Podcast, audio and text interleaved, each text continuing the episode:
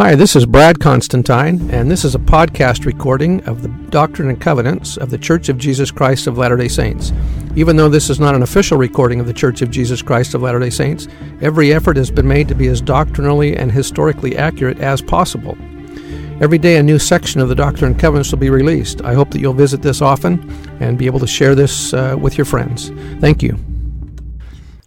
Hi, and welcome back to this Doctrine and Covenants podcast. This is going to be for section 8. So we'll start off with the uh, heading. Remember, these uh, ser- series of sections are regarding revelation, and so we're going to continue to talk about Oliver Cowdery receiving revelation.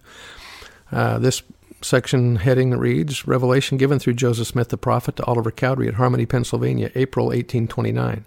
In the course of the translation of the Book of Mormon, Oliver, who continued to serve as scribe, writing at the prophet's dictation, desired to be endowed with the gift of translation. The Lord responds to his supplication by granting this revelation. It seems probable that Oliver Cowdery desired to translate out of curiosity, and the Lord taught him his place by showing him that translating was not the easy thing he thought it to be. In a subsequent revelation, section 9, the explanation was made that Oliver's failure came because he did not continue as he commenced, and the task being a difficult one, his faith deserted him. The lesson he learned was very necessary, for he was shown that his place was to act as scribe for Joseph Smith, and that it was the latter who was called and appointed by command of the Lord to do the translating. There must have been some desire on the part of Oliver Cowdery to be equal with the prophet, and some impatience in having to sit and act as scribe, but when he failed to master the gift of translating, he was then willing to accept the will of the Lord, and that was by Joseph Fielding Smith. Verse 1 Oliver Cowdery, verily, verily, I say unto you, that assuredly as the Lord liveth, who is your God and your Redeemer, even so surely shall you receive a knowledge of whosoever or of whatsoever things you shall ask in faith, with an honest heart, believing that you shall receive a knowledge concerning the engravings of old records, which are ancient, which contain those parts of my scripture of which has been spoken by the manifestation of my Spirit. Yea, behold, I will tell you in your mind and in your heart by the Holy Ghost, which shall come upon you, and which shall dwell in your heart. Boyd K. Packer said, The Holy Ghost speaks with a voice that you feel more than you hear. It is described as a still small voice, and while we speak of listening to the whisperings of the Spirit, most often one describes a spiritual prompting by saying, I had a feeling.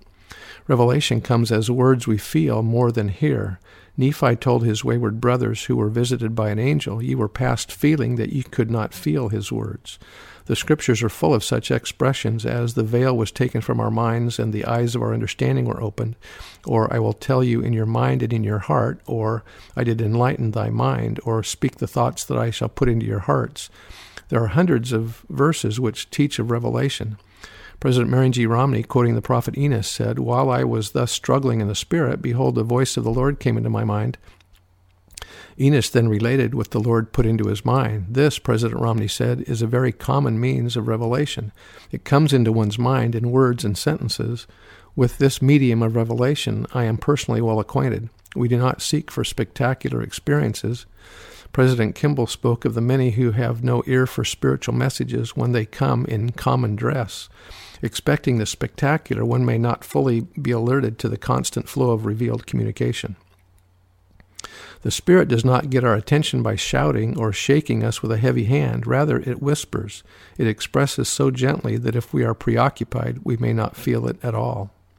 Verse 3 Now behold, this is the Spirit of revelation. Behold, this is the Spirit by which Moses brought the children of Israel through the Red Sea on dry ground. Joseph Smith said, A person may profit by noticing the first intimation of the spirit of revelation. For instance, when you feel pure intelligence flowing into you, it may give you sudden strokes of ideas, so that by noticing it, you may find it fulfilled the same day or soon. Those things that were presented unto your minds by the Spirit of God will come to you, will come to pass, and thus by learning the Spirit of God and understanding it, you may grow into the principle of revelation until you become perfect in Christ Jesus. George Q. Cannon said, The same spirit of revelation that Moses had has rested upon men that have held the keys of this kingdom, whether it was during President Brigham Young's life or at the present time. That same spirit of revelation rests upon him who holds the presidency as senior apostle in the midst of the people of God. The apostles of this church have all the authority, they have all the keys, and it is within the purview of their office and calling to have all the spirit of revelation necessary to lead this people into the presence of the Lamb in the celestial kingdom of God. Verse 4 Therefore, this is thy gift, apply it unto it. And blessed art thou, for it shall deliver you out of the hands of your enemies. Then, if it were not so, they would slay you and bring your soul to destruction. O remember these words and keep my commandments. Remember, this is your gift. Now, this is not all thy gift, for you have another gift, which is the gift of Aaron. Behold, it was it has told you many things. In the book of commandments, this was called the, the rod of nature which has caused considerable speculation that Oliver Cowdery had some kind of a divining rod by which he could receive revelation. Then comes the supposition that in changing this text to read the gift of Aaron, Joseph Smith decided he was telling more than he, he intended. Such conclusions do not seem to represent good doctrine, good history, or a correct appraisal of the prophet's purpose in making this change. Consider the following. First, there is no record or statement tracing to either Joseph Smith or Oliver Cowdery that so much as hints that Oliver had or used any sort of a rod to receive revelation. Second, the divinely ordained system by which the, Pro- the Book of Mormon has to be, was to be translated was the Urim and Thummim. There is no justification for the supposition that Oliver, when granted the privilege of translating, would do so by some other means. Here the Lord said he had been given the gift of Aaron. True it is that Aaron had a rod which became a serpent when he cast it down before Pharaoh, but he did not use it to receive revelation. Aaron had another gift, the Urim and Thummim, for that purpose. Third, in Doctrine and Covenant section 6, Oliver was told that he had a gift by which he could ask and receive and, and even obtain a knowledge of the mysteries of heaven. He was also told that he would be given the gift by which he could translate, even as my servant Joseph. If he was to translate even as Joseph, he would have to translate by the same means used by the prophet, the Urim and Thummim. Fourth, in this section, Oliver is again told that he would be granted the spirit of revelation, and in addition to that, he would be given another gift, the gift of Aaron, by which he had already learned many things. Certainly, the things he had learned included that which is contained in Doctrine and Covenants sections 6 and 7, both of which were received by the use of the Urim and Thummim. Fifth, it would be difficult to suppose that Joseph was attempting to obscure anything in making the change from rod of nature to gift of Aaron 18, and that's from the 1835 Doctrine and Covenants, given that he left intact the promise that Oliver would hold this gift in his hands. We know of no Syriac device that Oliver could have held in his hands except the Urim and Thummim. Finally, both Joseph and Oliver had been promised the gift, the keys of this gift. Joseph never used a rod in translation. The gift he used in connection with, or in common with Oliver was the Urim and Thummim. Lucy Mack Smith said that Joseph referred to the Urim and Thummim as a key. It was by this key that the angel manifested those things to him that were shown him in vision, by which also he could at any time ascertain the approach of danger, either to himself or the record, and for this cause he kept these things constantly about his person.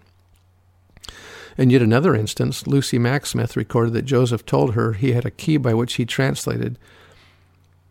She said she did not know what he meant, but he placed the article in her hands and, and examined it with no covering but a silk handkerchief, found that it consisted of two smooth three cornered diamonds set in glass, and the glasses were set in silver bows connected with each other in much the same way that old fashioned spectacles were made. We conclude, therefore, that the gift promised to Oliver Cowdery uh, could be nothing other than the Urim and Thummim, and that Joseph's purpose in making this change was to clarify rather than conceal its meaning. This change assumes that the reader will know that the gift given the high priest in ancient times was the Urim and Thummim, but then the whole story of the restoration assumes knowledge of the ancient order of things. It may be that the Urim and Thummim were referred to as a rod because they were connected by a rod to the breastplate Joseph received with the plates. The prophet's brother William described the means by which the Urim and Thummim were attached to the breastplate, saying, A pocket was prepared in the breastplate of the left side, immediately over the heart.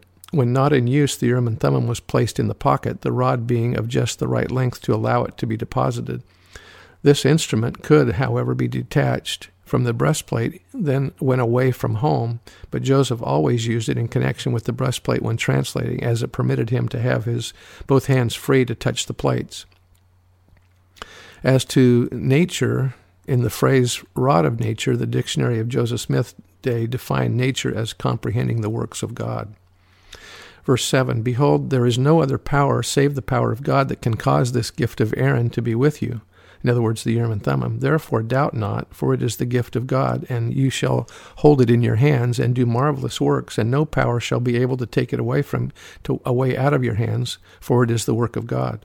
And therefore, whatsoever you shall ask me to tell you by that means, that will I grant unto you, and you shall have knowledge concerning it.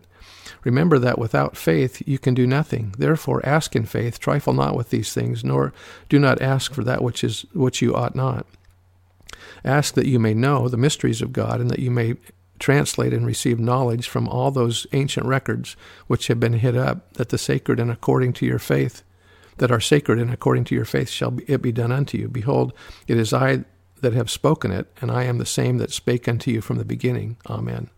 I bear testimony that these things are true, and that as, as Joseph and Oliver translated the Book of Mormon by the gift and power of God, uh, by the use of the Urim and Thummim, and I say that in the name of Jesus Christ, amen. See you next time. Bye.